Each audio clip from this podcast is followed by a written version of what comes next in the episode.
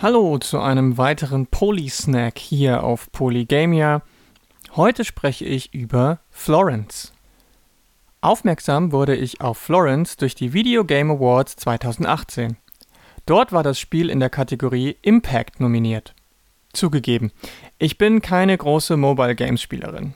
Die meisten Spiele dieser Art reizen mich nicht und der Kauf über App-Shops schreckt mich eher ab. Aber der Trailer hat mich dann doch letztendlich überzeugt, Florence auszuprobieren. Glücklicherweise. Denn Florence ist wirklich wunderbar.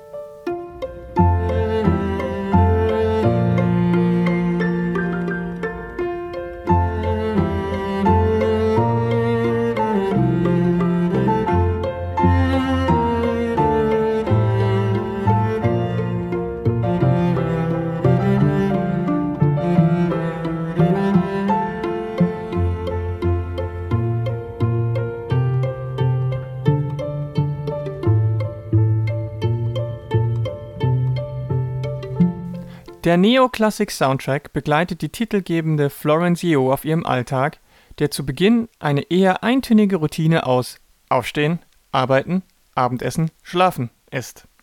Doch dann hört Florence eines Tages auf der Straße eine verführerische Melodie. Sie folgt ihr und trifft auf den Cellospieler Krish, der sich als Straßenmusiker etwas zum Studium dazu verdient.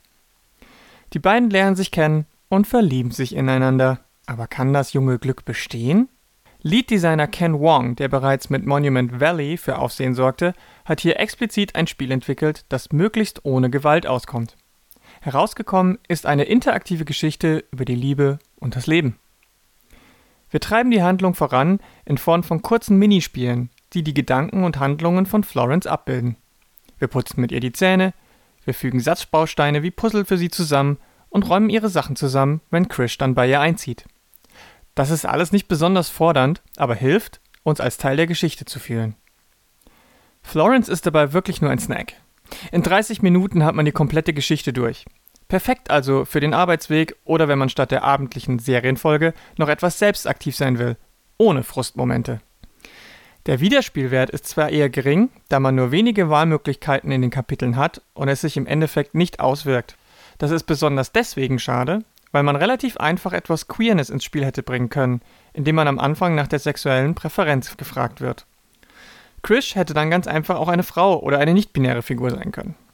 Aber Florence ist trotzdem wie ein schöner Kurzfilm, den man nach einer Weile wieder anschaut, um das wohlige Gefühl, das man beim Spielen bekommt, wieder zurückzuholen.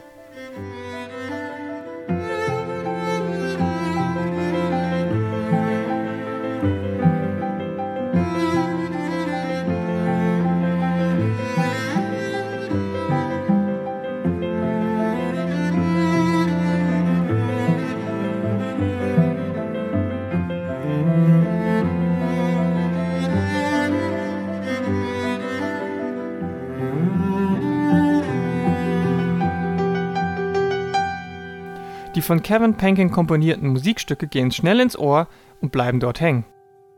Gleichzeitig werden die zwei Hauptfiguren und deren Emotionen durch den unterschiedlichen Einsatz von Piano, Florence und Cello für Krish greifbar. Auch der skizzenhafte Comic-Stil von Taya Godson und Nicole Williams ist knuffig, einprägsam und farbenfroh. Florence ist ein Feel-Good-Snack ganz ohne Kalorien. Polycast.